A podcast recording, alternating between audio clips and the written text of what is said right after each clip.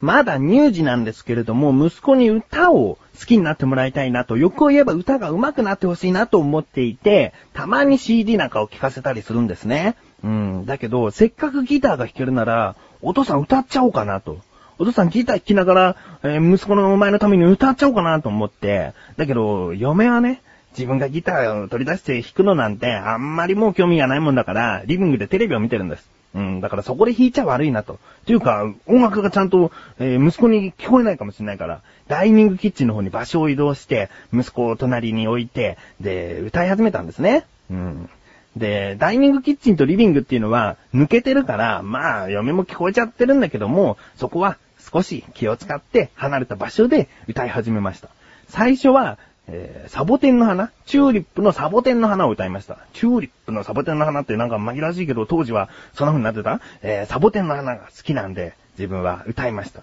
でね、意外と、ずーっと聴いてますね。フルコーラス全部歌ってたんですけども、目をそらすことなく、お父さんが歌ってる、みたいな感じの視線でずーっと見てましたね。泣きもせず、まあ笑いもせずですけども、えー、真剣な眼差しで見てくれまして、聞いてくれまして、で、その後に、まあ、サボテンの花の歌詞っていうのは大人っぽいから、えー、どっちにしても簡単な歌でも歌詞の理解はまだできないかもしれないけども、泳げたい焼きくんの歌、歌ってあげようなんつって、泳げたい焼きくんを弾き始めたら、たい焼きくんが釣り針を見つけた、釣り針だったこれっていうところなんですけども、そのあたりでもう息子が一回目をそらしたもんだから、あ、この歌も飽きたんだなと。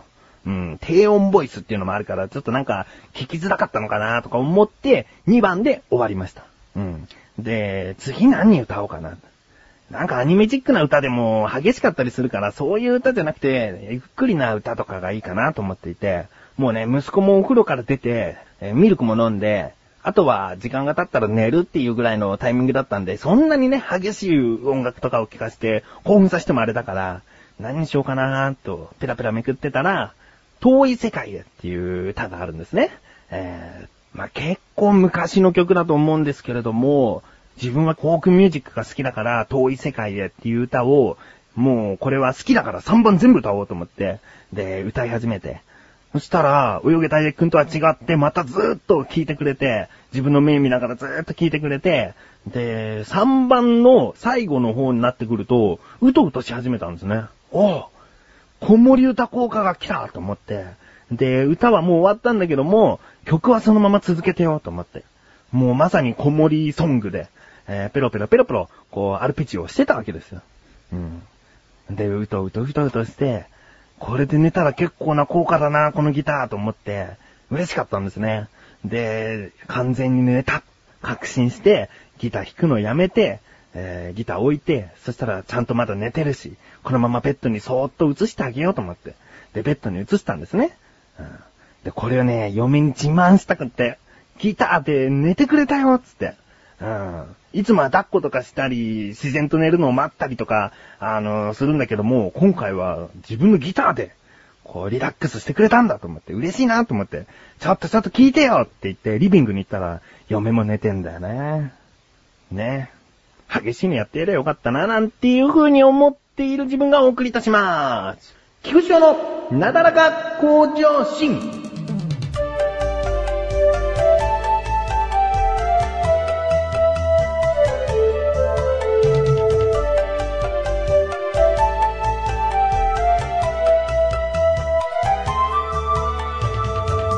ところで、なぜ息子に歌が上手くなってもらいたいかというと、その人間っていいなっていう歌があるじゃないですか。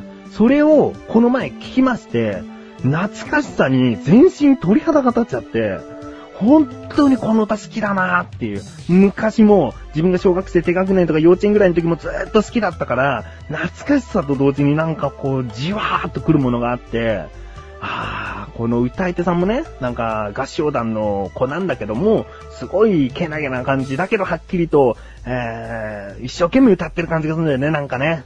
えー、その声といい、メロディーラインといい、すごい好きなんですよ。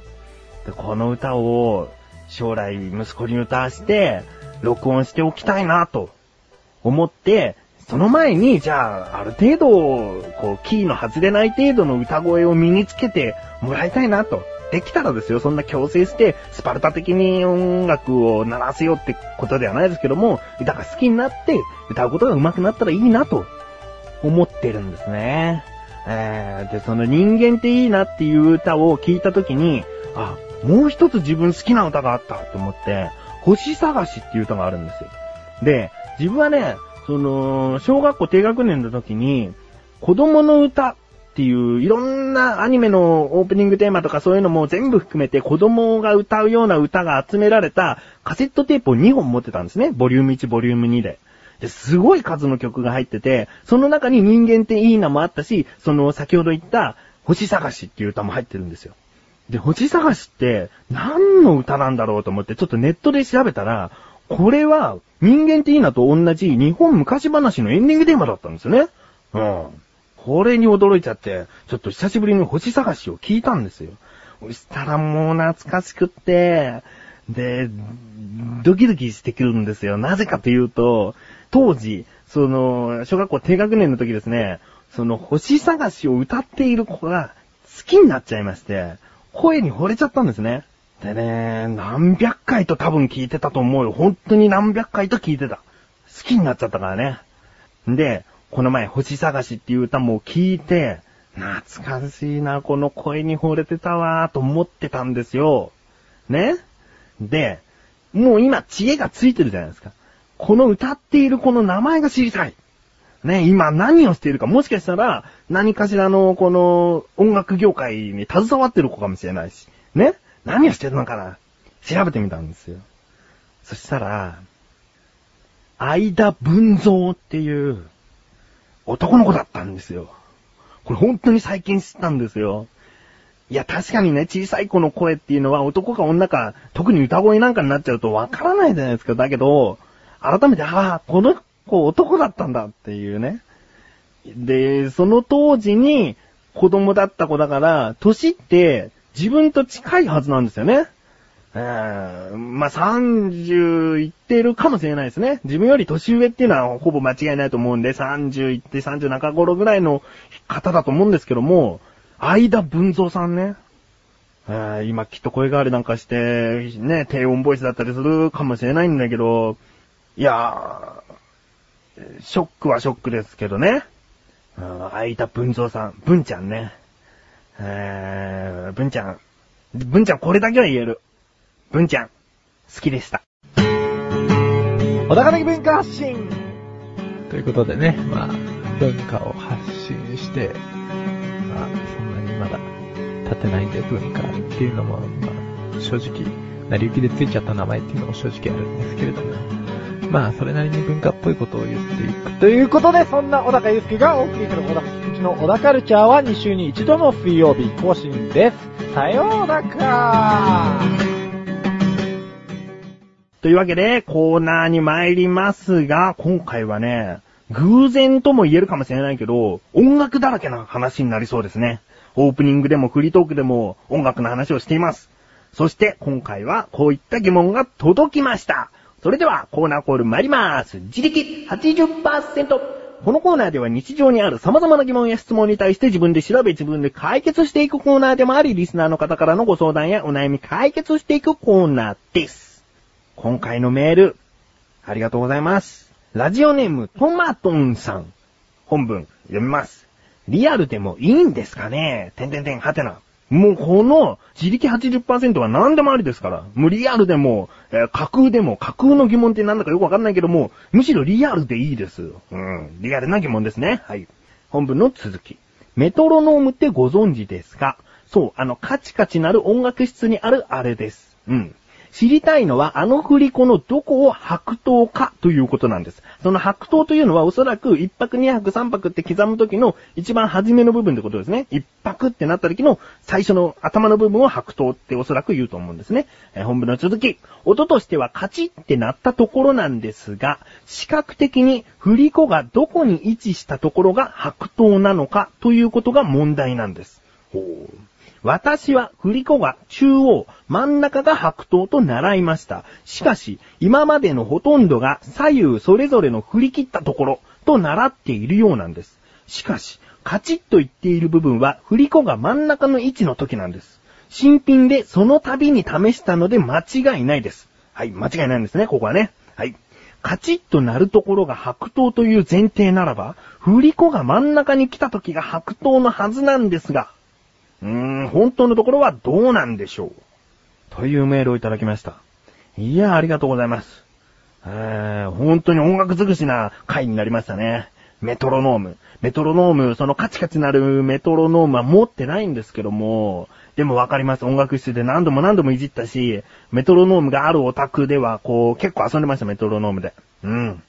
知ってますよ。ちゃんとこう、横のね、ネジを巻いて巻いた分だけカッチカッチカッチってなるっていうね。えー、そういうメトロノームです。今、電子式のがあるんで、機械でこう、なんか、デジタル表示のメトロノームとかありますけどね。うん。まあ、トマトンさんからの今回の疑問ということで、いきたいと思います。メトロノームの振り子のどこの位置が白桃なの？ですね。調べて参りました。ここからが答え。メトロノームというのは基本的に見ないで合わせる道具なんです。つまり、音を聞いてテンポを合わせる道具なんです。なので、トマトンさんのおっしゃった振り子が中央の時が白桃です。音が鳴ったところが白桃です。うん。しかし、最近は左右それぞれの振り切ったところと習っているようなんですというところがありますよね。うん。これはですね、おそらくなんですけれども、一人で録音をしている場合ではなく、大勢で録音をしている場合、メトロノームの音が聞き取りづらい時があると思うんです。または、メトロノームの振り子を式と見立てて合わせているという使い方があるんです。うん。これは応用的な使い方なんですね。本来のメトロノームはちゃんと真ん中に来た時に音が鳴る。音が鳴った時に、え白桃なんですね。うん。他には、初心者の方がメトロノームを使うときは、振り子が振り切った、左右に振り切ったところで合わせてねっていう使い方もあります。だけど、基本的には、通常は真ん中に来たときが正解です。だからトマトンさんが習ったというところは、とても正しい教え方をされて習われたんですね。えー、間違ってないです、トマトンさん。で、左右が振り切ったところという風に教えられているところがあれば、ぜひ、こう、教えてあげてみてください。通常はこうやって使うんだよっていうことを、えー教えてみてください。どうですか？今回のメトロノーム疑問、結構自分としては、あ、なるほどなと調べてきて思いましたね。うーん。ということで、日常にある様々な疑問や質問の方をお待ちしております。投稿フォームよりなだらかご助手を選択して、どしどしとご投稿ください。以上、自力80%でした。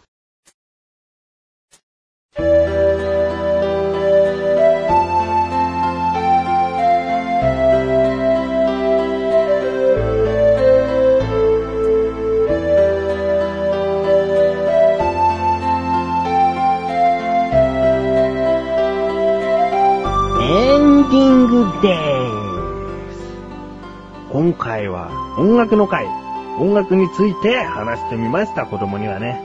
そのメトロノームを使って、ギターを弾いてあげて、聴かせて、歌が上手くなってもらいたいですね。うーん。このリズム感なんつうのも鍛えられるもんなら鍛えてみたいですね、息子ね。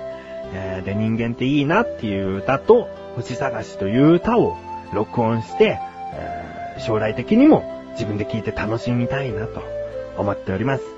ちなみになんですけれども、ここでお知らせでーす。ちなみになんですけれども、あの、横断歩道のオクラでも、メトロノームの話をしてます。えー、これは偶然ですね。えー、まあ、小田カルチャーで喋ったことの NG カット、NG トークの部分がちょうどメトロノームの話だったんですね。えー、だから、すごく今週と言っちゃおうかな、音楽の週でしたね。えー、自分音楽好きなんで、息子はどんな音楽を好きになるのかな、なんていうのも、育て方次第何かに影響されたりするのかなということで、なだらか向上心は毎週水曜日更新です。それではまた次回。お相手は菊池翔でした。メガネたまーにでもあるよ。口ですラジオも聞いてみてね。アスレチ構造局の口ですラジオだよ。お疲れ様です。